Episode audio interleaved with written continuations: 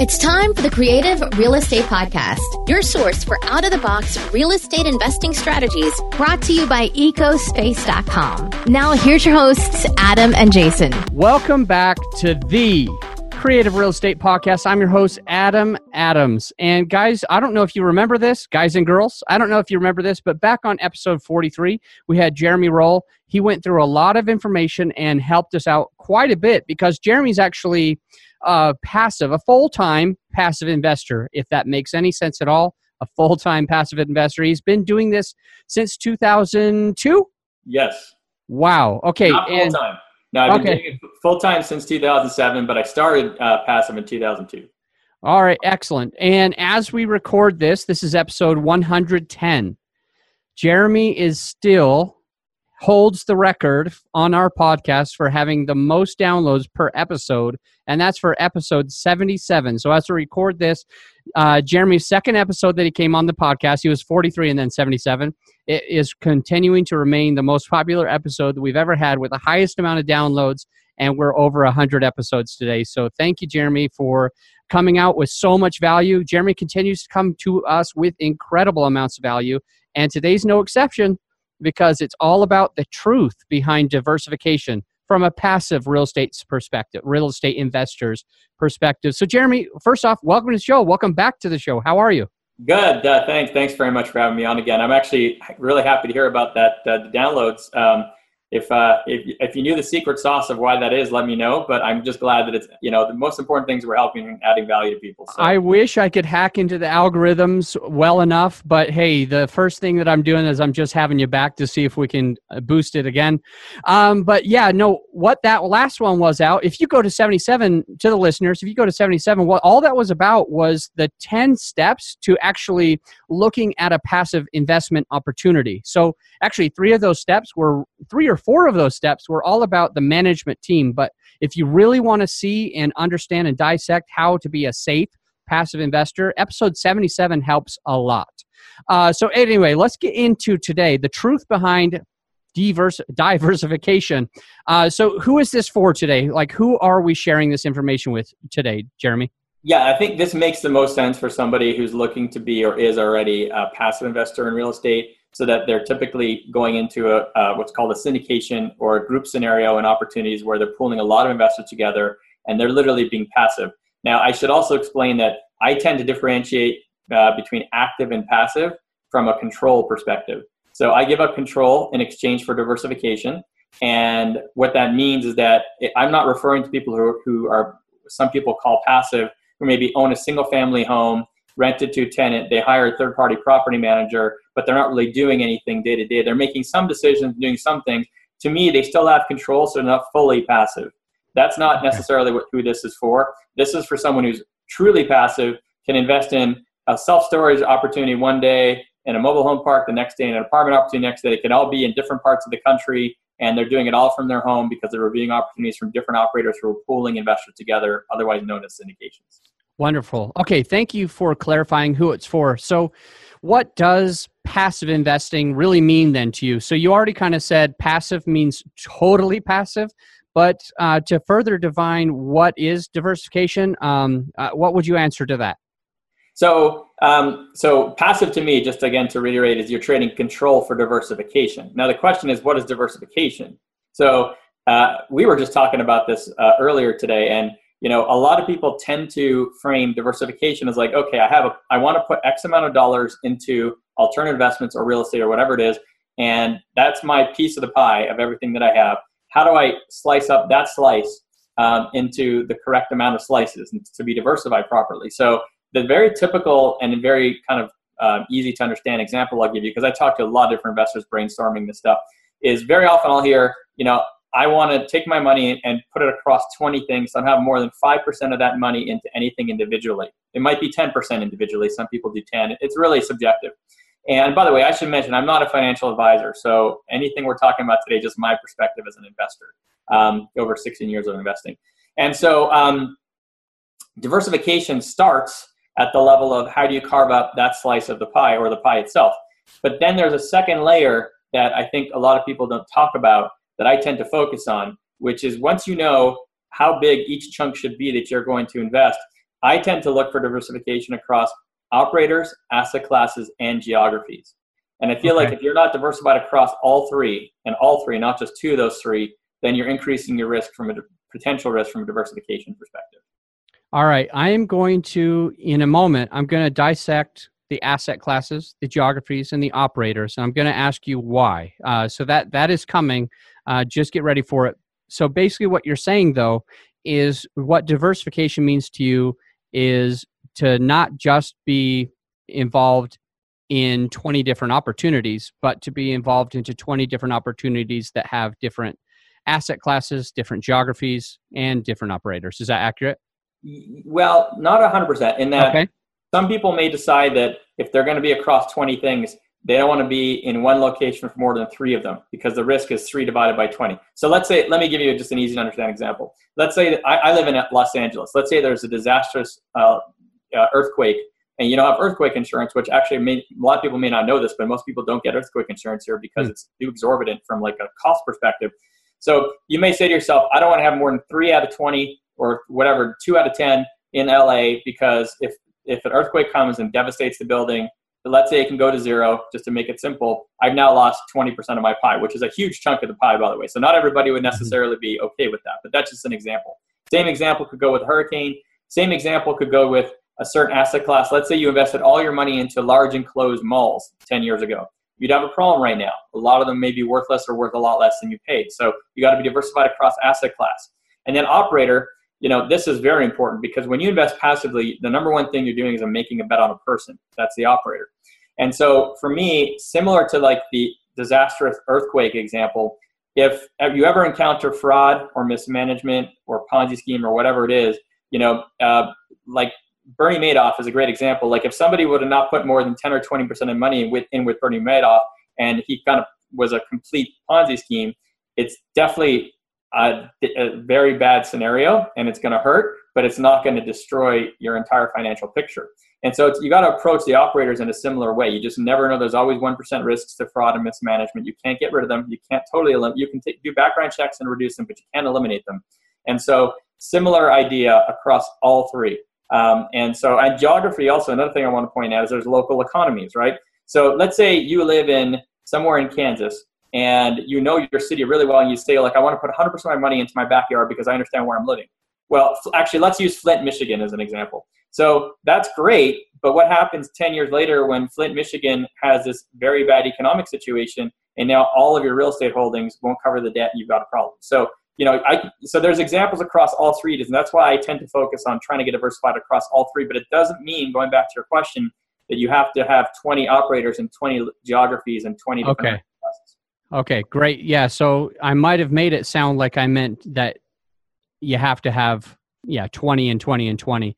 Um, I didn't even mean to say that, but it did sound like it. So I appreciate you covering it like that. Um, so let me, as a passive investor, who's who's wanting to get involved maybe they have like your example a million dollars and they and they want to start diversifying and spreading their risk and spreading the reward um, when should they be thinking about this and when should they be investing what would you say to that well as far as thinking about it you want to think about it up front if you've thought about it after you've now dipped your toe in three four five times you could have already gotten past the diversification threshold in, in any of those cl- any of those three categories that doesn't make sense. And it, probably even more importantly, you for sure want to think about how to carve out your pie or your slice right up front. You don't want to make that mistake because it's hard to reverse all these decisions and these mistakes because these investments are typically very illiquid. And so you can't go onto your stock screen, press sell, and get your cash in three days. So you really want to think of all this up front. Um, it's very important to pre plan it. Um, and then there was another question you asked me. I'm sorry.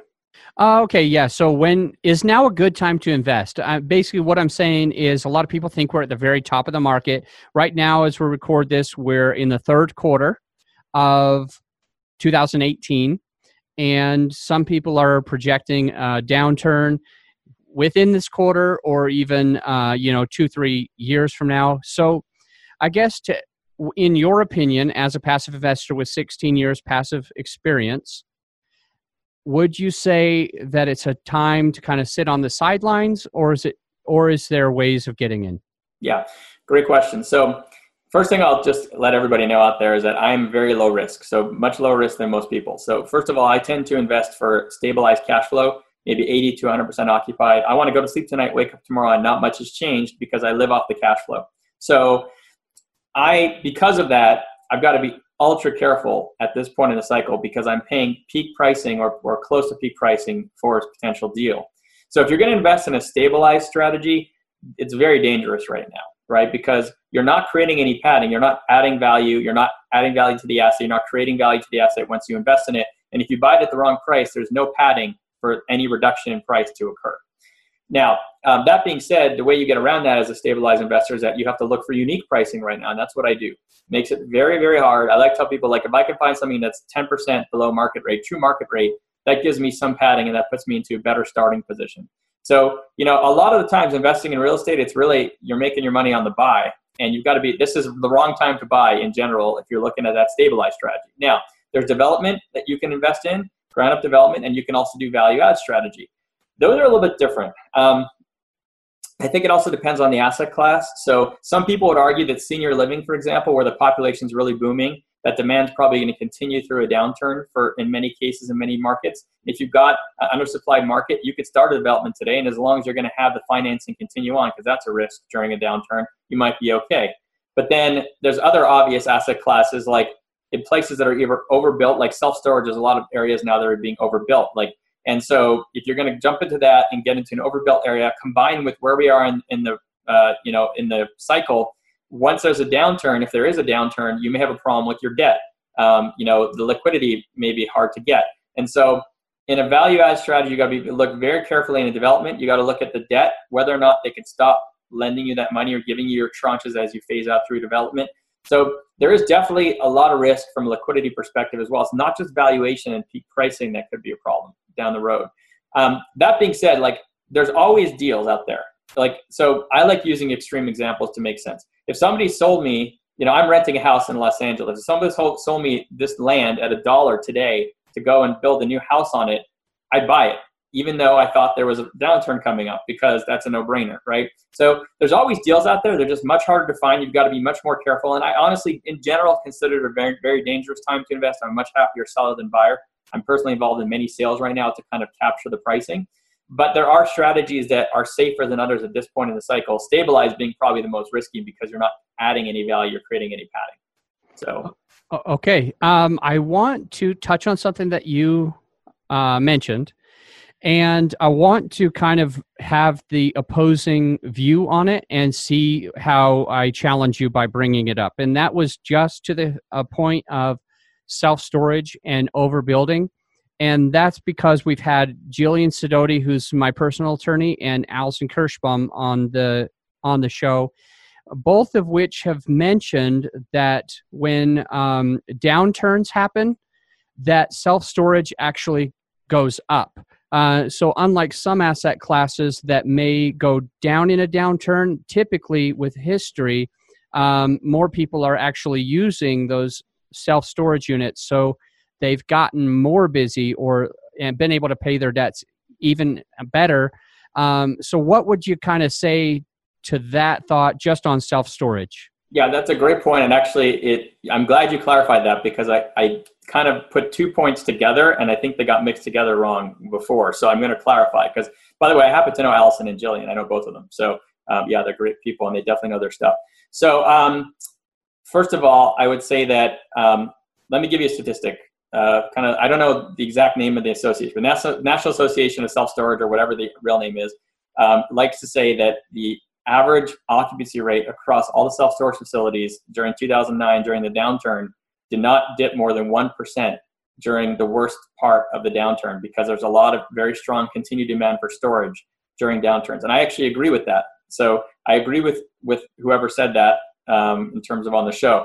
Um, what I was, what I, where I mixed two points together was the fact that some places are oversupplied and that's a challenge, right, on its own, right? Because you don't want to build an oversupply anywhere because no matter how much demand you have, if you have too much supply, it's going to be a problem. But then the other piece that I kind of, again, I didn't mix these well together, I apologize, is liquidity. So if you're going into a value add self storage facility or a development self storage facility, I don't care if it's self storage or any other asset class, once there's a downturn, liquidity tends to dry up. To what degree depends on the downturn, depends on what type of lending you're getting, depends on your asset class, your location. But I guess my point is that a lender is going to have a harder time giving you those phased out tranches and a development where there's an oversupply and liquidity stops versus where there isn't an oversupply and liquidity stops. Just for example, just to simplify right. it. So I kind of made a few points that were intertwined that were not very well done, obviously, but I do agree that self storage does well during downturns compared to a lot of other asset classes on average. I also think that liquidity is a challenge for a value ideal and a, and a development depending on your loan terms and when the loans are due and how you tranche them out and what the contracts look like. So those are different points. I didn't mean to blend them together, but I think they're all important points. All good, all good. Yeah, thank you for letting me kind of touch on that. So you've answered this I probably more than once actually on why is it important to be diversified, but let's uh, make it its own little question.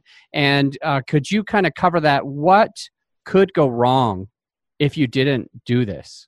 Yeah, so um, you know the Bernie Madoff example is the most simplistic one you have, right? I mean, I, have actually heard of cases. I'm not invested in any of these where um, people invested in a uh, single-family note fund, and the person, the person who was running it, all their employees thought all the notes were legitimate, but literally only the founder somehow uh, was able to get away with literally all the every single employee except for them, and there were like 10, 20 employees.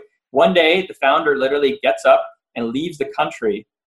The employees come into work and they'll can't reach him and then they quickly discover that you know this was all like some type of ponzi scheme so you know that is definitely like there is I, I like to say there's a lot of different 1% risks in any deal and it's not just ponzi schemes it's like i can give you i can come up with a lot of scenarios because i'm really low risk guy so for yeah. example your building burns down whatever kind of building you have um, you have insurance you need to rebuild and you actually have insurance to cover lost revenue for example in the meantime what happens if the, if the insurance company is saying, look, this was purposely done, maybe you did it, we're not going to pay? You have to sue them.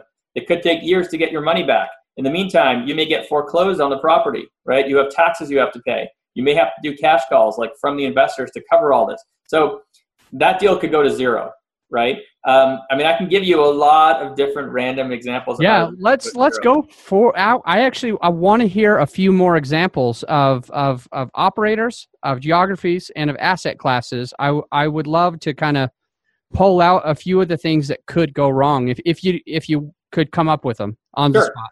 Yeah, and operators on a, on a little less of a you know, on a less extreme example on an operator side, if they're just not the best managers, they're not quite staying on top of the property, it's not as occupied as it could be because they're not putting as much effort into it, that they just not as good as managing it as you thought. You may have lower cash flow than you targeted, for example. So that could be balanced out by a lot of other different pieces there, and you have an average scenario where it's not hitting you as badly if you have certain cash flow expectation. That's one example. Um, geography is really simple. You know, let's say you invest in Florida and there's a disastrous hurricane and you know it takes four years to rebuild because the insurance companies can't handle the claims um, and some of them go bankrupt and eventually you get paid out but they have to be taken over by the government i'm just making this up right? So that's another example of a weather issue or a geographical issue. We talked about local economy. That's a real problem. A lot of local economies eventually can go bad especially if they're not well diversified themselves right? Mm-hmm. flint had a problem with diversification lack of diversification because of the auto industry um, and that's why one of the things you want to look at when you're looking at local economy is diversification of employment, um, right, and where the future is heading. Um, so that those are some examples of, of geography and asset classes. Uh, one great example is a large enclosed mall, right? Uh, 15 years ago, you could have gone into the best mall in your area, but now that mall could be literally closed, closed down. Um, so that could be a challenge. Um, you know, consumer trends change over time. And one of the things you really have to be careful with as a passive investor, because you know, if, when I go into a deal, I'm typically investing 10 years out. It's a 10 year term, very common. Yeah. yeah. And so I've got to think about if I'm investing in a retail strip center today, I've got to think about what's going on with the internet, self driving cars, and robots to affect jobs in a local area to determine if I think that it's got even just never mind the correct tenant base to get through a downturn and all these other factors for the next 10 years, but also um, does it is it even structurally the best makeup for where retailers are going? So, for example, for those of you who live in like Texas, you know, I've seen, I've been to, I've invested in many areas of Texas, and I've seen the Krogers that are like 150,000 square feet, right, amongst them all, or the big box stores that are 50,000 square foot Bed Bath and Beyonds. Well, the trend is that a lot of those grocery stores, for example, are actually reducing in size and doing more fulfillment online. So if you have 150,000 square foot Kroger, where Kroger is going to reduce that in five years from now to 30,000 square feet, or if you're lucky, 50,000 square feet, what are you going to do with the other 100,000 square feet? And what, by the way, what's going to happen when the mall next to you had a Safeway instead of a Kroger, and they have another 100,000 square feet, and now your your rent's going to go down because there's too much supply in the market. So you know, um, so by diversifying across asset classes, you can at least reduce the impact of some of these trends that could happen. So and, you can kind of go trends change across all asset classes all the time, and some of them make some asset classes more favorable over time, like senior living. As of 2021, the baby boomer population is going to accelerate as far as demand for the asset class because of the age they're going to hit. So you know that's actually probably going to benefit from population trend and actually probably get a lot more growth. Uh, whereas the malls, for example, might continue to decline. But the point is that if you get really well diversified across a lot of different asset classes, you can at least sleep better knowing that if one asset class has a problem, you've got only a couple of your eggs in that basket. That's what it comes down to. Awesome. So for the listeners, we basically answered who it's for, what it does, how to do it, uh, or when to do it, uh, and why it's so important. We are about to get into the how. So this is going to be the nitty gritty of really learning um, how do you get into it? And but we do have a quick word from our sponsor, so we'll, we'll take a quick break right here, and we'll be right back with that.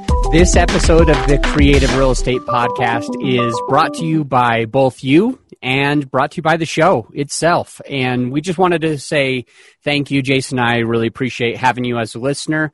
And we have an ask. We've got a quick ask. If you have uh, been listening to the show for a little while, you love the show, and you haven't taken the time to leave a rating and a review, I just wanted to ask to see if you wouldn't mind uh, going into iTunes and doing a written review as well as a rating.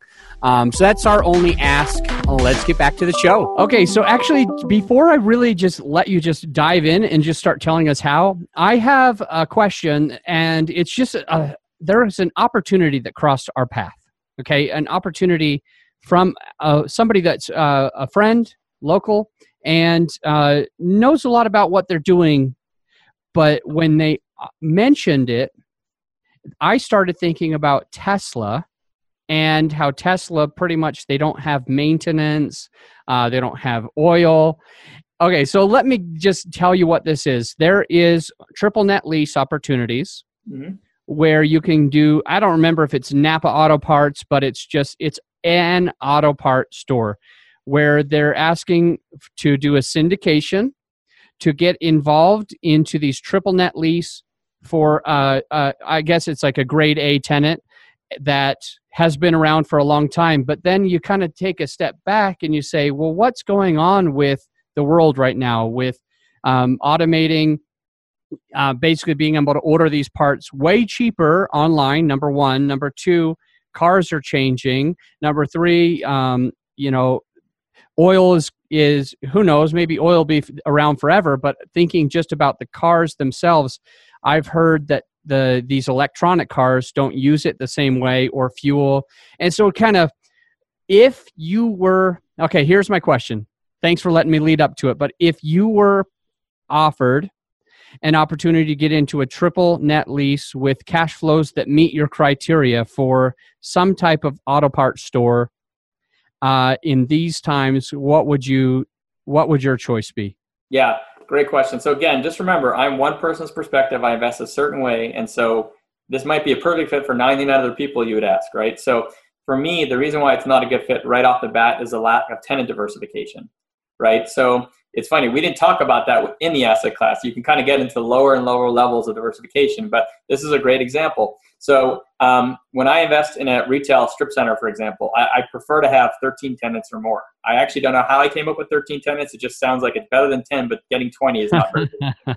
So and i just i've seen a lot of deals over time when there's multiple tenants. I kind of average that out. But the point is that um, for me being in a triple net uh, single tenant deal this is just not the right fit because for the same reason as we talked about about the malls. Like, you know, if you did a single tenant and triple net deal on a um, Best Buy or a Circuit City, you know, 15 years ago, and you're like, yeah, I'm just going to collect the coupon, right? Because that's essentially how people look at it, right? Triple net net means that they're paying all the expenses associated with the property, and they're just sending you um, a, a monthly check. And so And I'm simplifying that, but that's kind of what it means. And so it's kind of like people view it as a bond. And if it's a very high rated company, they're like, yeah, this is a great coupon clipper, right? That's kind of the way people look at it. But the way I look at it is that that's just not going to work for me because what happens if it is Circuit City and in five years from now you're empty and rents aren't where they were before and now all of a sudden because there was a wrong part of the cycle that you know circuit city dropped out in 2009 i'm just making this up and now with the rents you can get currently in the market you're not going to be able to cover your debt service the next thing you know you're literally foreclosed right if you lose your single tenant and you cannot cover your debt you're foreclosed you know, at some point so there is in some ways, people think triple net uh, single tenant deals are lower risk because they're highly rated companies. And in those ways, they are lower risk because they are high rated companies. But from a diversification standpoint, they're higher risk. And I do not invest in triple net. I've actually never done a single tenant triple net deal in 16 years. Um, okay, awesome. So, yeah. Thank and you. by the way, I also want to point out for the audience that I think you did a really good job uh, without you maybe even realizing it of like what should be going through your mind as a passive investor when you're looking at a deal these days with technology shifting very quickly, internet, self-driving cars, robots coming up to displace jobs.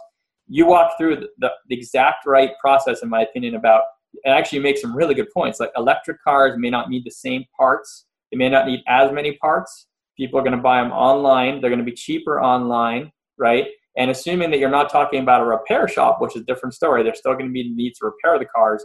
You know, is that the best tenant going forward? So even if you are interested in triple net, you've really got to ask yourself those questions and be sure you're 100% confident in, let's say, a 10 year view, which is, it depends on the term of the opportunity, but a lot of those triple nets are 10 years.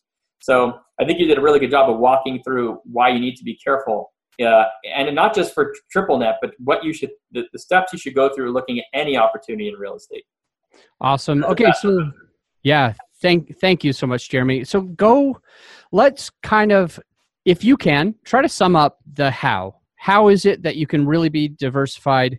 What are some of the steps you can take to make sure that you're doing it? Um, if you can, just kind of sum it up. I'll give you three or four minutes to really dive into to the nitty gritty there. Sure. So I, it'll just be a recap, correct, of what we talked about? Yeah, pretty much. Yeah. And then if there's anything that we missed on the how, just, yeah, kind of cover it.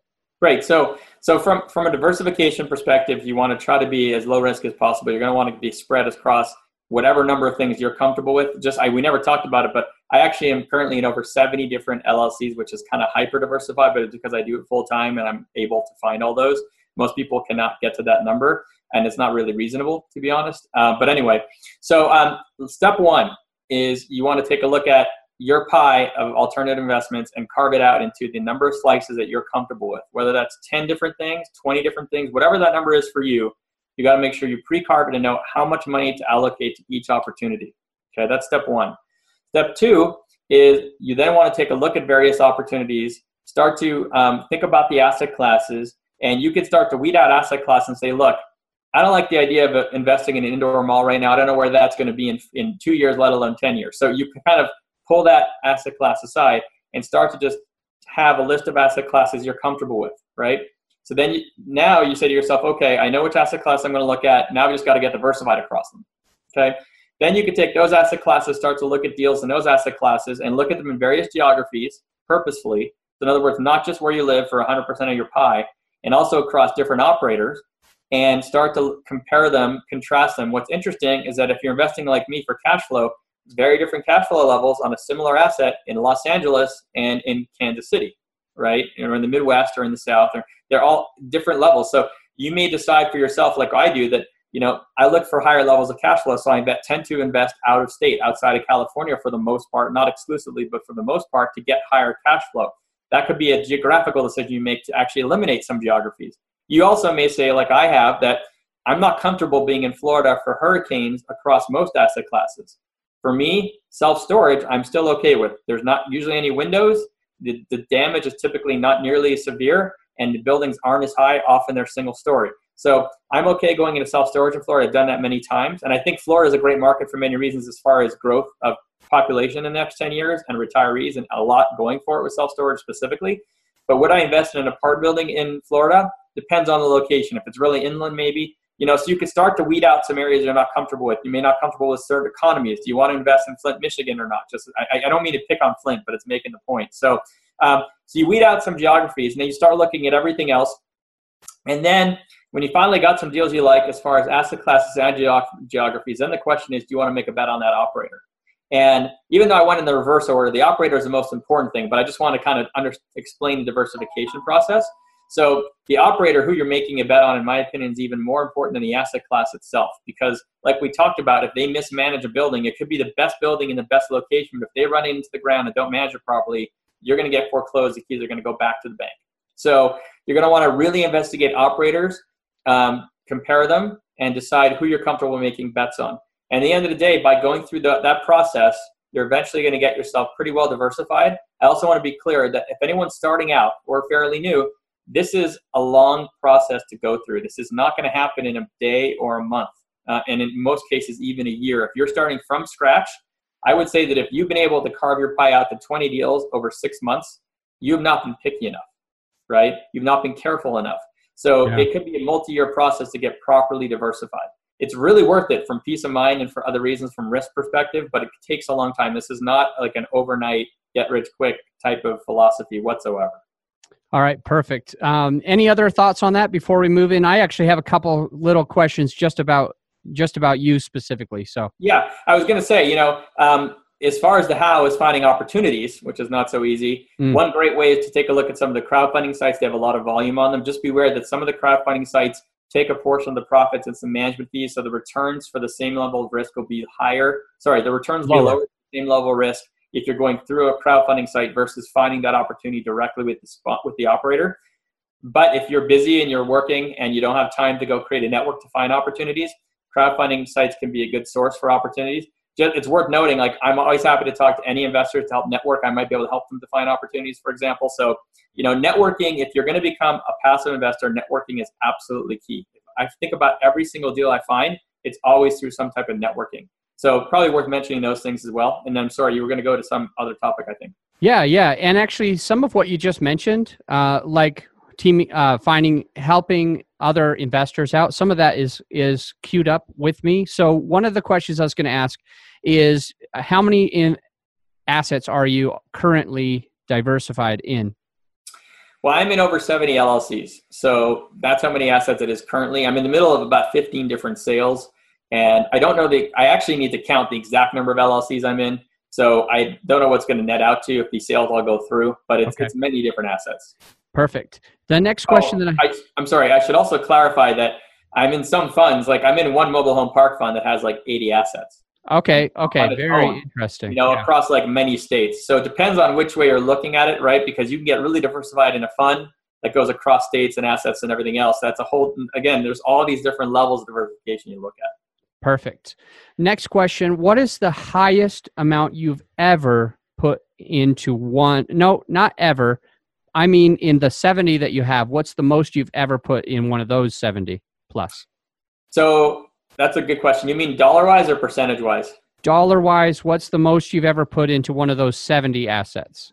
Okay. So, um, what I won't what I won't disclose if it's okay is the actual dollars because I usually keep that confidential. What okay. I will say is that the the highest percentage I've ever put into one deal, which was just recently, um, I have to run the math. It's probably like five percent. It, I'm. It's actually a little bit under five percent. Okay. Um, so now, when you think about it, at 70 different things, theoretically, if I spread it all evenly, I've actually, you know, less than 2% in each single one. Mm-hmm. So for me to hit like three, four, five percent in one means I've really, you know, that's an operator I've invested with many, many times that I want to make a specific bet on. There was consolidation of some funds into one. So the money got pooled from, uh, I think it was six funds into one. So all of a sudden, okay. if I want to continue on, I had six times the exposure I would normally have into one entity, but same operator. So okay. it wasn't a complete. It, I didn't get much. I wasn't worse off as far as operator exposure, but from a specific entity exposure, I was worse off. But that was, I thought it was a bet worth. There's still less than five percent. Great.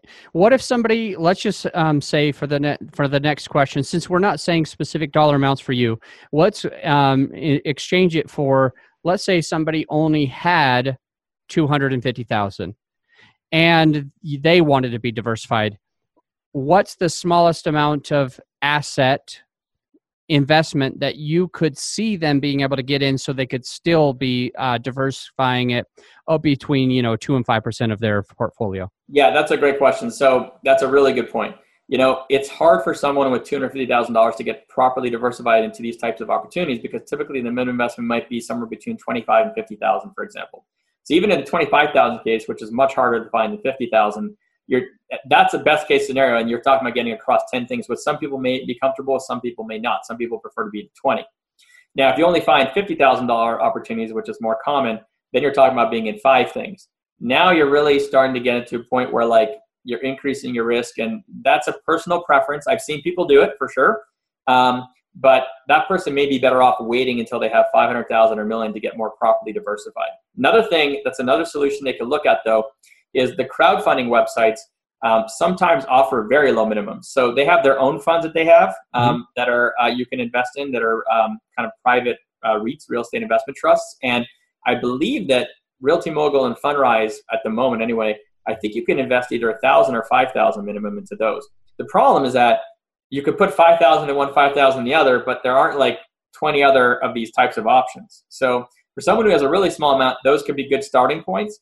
But I would tell you that honestly, my opinion is that if you're starting with 250, you're putting yourself, you're increasing your risk because you can't get the level of diversification that most people feel comfortable with. Most people look for more, less than 20% into each individual thing. And at that 50,000 level, you're exposed at the 20%. So you're coming out with more and more value every question. Thank you so much, Jeremy. uh, my next question that I have for you is um, you know, you've been doing this for several years, many, many, many years. Um, you've been full time since 11 years ago, I think. Yeah. And um, well, I guess my question is when you're investing, uh, you know, there's this compounding interest effect. So now that you've been doing it so long, how often are you able to, how often do you get to a point where you're like, I've got too much money coming in. I got to hurry and find another uh, thing to put it into. Is there? Yeah. Does that make sense? Great question. So the way that I work is that's always a problem because I always like to have extra money aside. At the same time, I find there's two different philosophies when it comes to this. Like at this part of the cycle where it's really hard to find opportunities, that's even bigger challenge.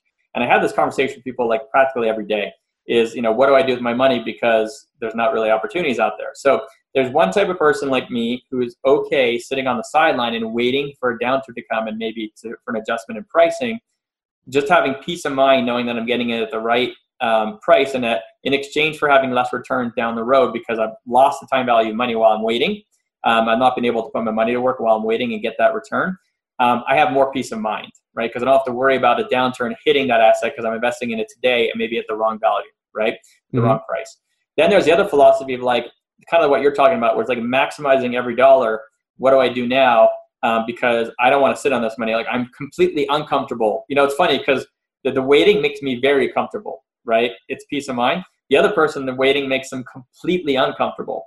And they're like, yeah, inflation's eating away at my money. And they're theoretically correct, right? And so I can't have it sitting here. I've got to do something with it. I'm going to get behind those people tend to look for more short-term opportunities, like for example, hard money lending, where you're lending money to people who are flipping homes, rehabbing them, because they're short, shorter-term, six-month, twelve-month type opportunities.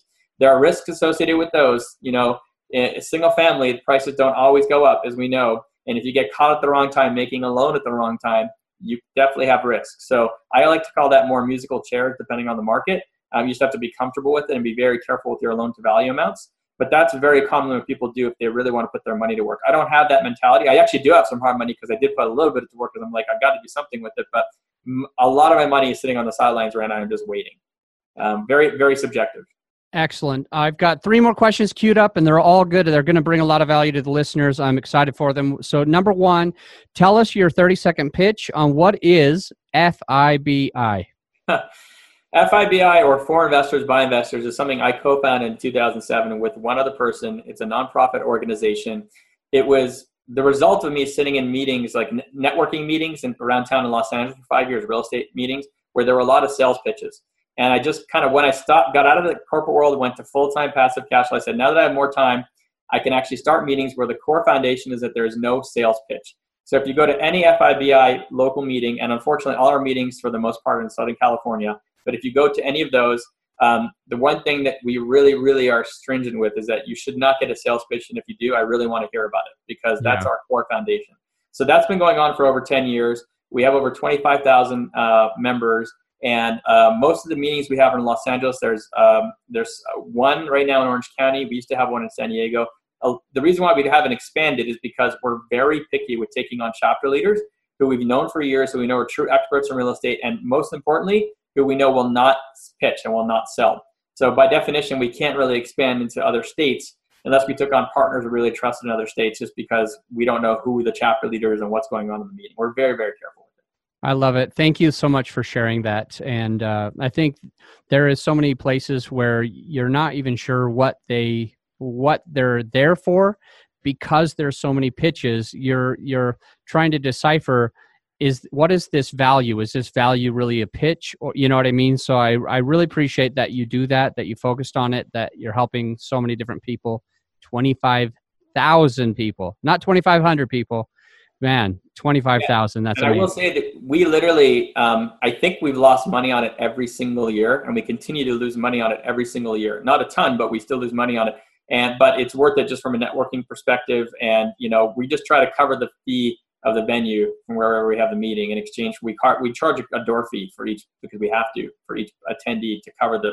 But we still don't usually cover the fee across most of the meetings. So um, but anyway, yeah, if you go to forinvestors or search on FIBI, you'll find the meetings. But unfortunately, it's only for people that are really in Southern California. So. Excellent, excellent. Thank you so much. Okay, all right, Jeremy. Thank you so much for all of the information that you shared with us today. I really, really, really appreciate it. You are nothing but a value adder. I really appreciate your time. So, uh, last question is just how does how do the listeners find you? How do they get a hold of you if they have more questions on what you're doing, how they can be investing passively more safely? How would they reach out to you? Sure. Yeah, the best way to reach me is through email. Uh, jroll j r o l l at roll investments, which is r o l l investments with an s uh, dot com. So jroll at rollinvestments.com definitely the best way to reach me. Happy to help anybody any way that I can. Um, so definitely awesome. feel free to reach out to me if you've got questions or if you want to schedule a call. It's not a problem. Thanks again, my friend. Until next time, think outside the box. Thank you so much for listening to the Creative Real Estate Podcast. And if you got value from this episode of the podcast, please take the time to leave us a rating and review on iTunes. Give us a written rating and a review. We'd really, really appreciate it. I'm going to let you go, but until next time, think outside the box.